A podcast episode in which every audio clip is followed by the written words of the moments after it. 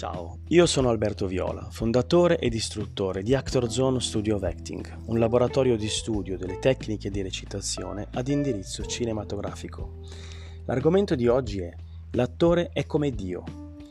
L'attore, come Dio, conosce già il destino del suo personaggio, conosce anche le scelte che farà per raggiungere il suo obiettivo e spesso deve accompagnarlo in un viaggio terribile, dal quale non può salvarlo né dargli la giusta punizione. L'attore non può e non deve giudicare il suo personaggio, ma deve limitarsi ad entrare dentro di lui e vivere attraverso i suoi sensi tutte le sue esperienze. Come? Ovvero le circostanze date.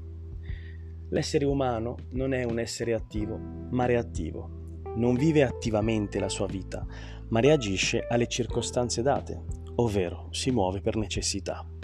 Fin dalla sua creazione l'essere umano è destinato ad essere sottoposto a miliardi di stimoli, dalla soddisfazione degli impulsi primari come la fame o l'istinto di accoppiarsi, fino al bisogno di conoscenza. Questi stimoli ne condizionano l'esistenza. L'attore, per poter creare un personaggio, deve invece agire, deve quindi creare le circostanze immaginarie che metteranno il suo sé personaggio in condizioni di reagire in maniera credibile. Questo processo si chiama autocondizionamento. In sintesi, ciò che è scritto su carta dovrà prendere forma fisica, diventare immagine ed essere credibile agli occhi del pubblico.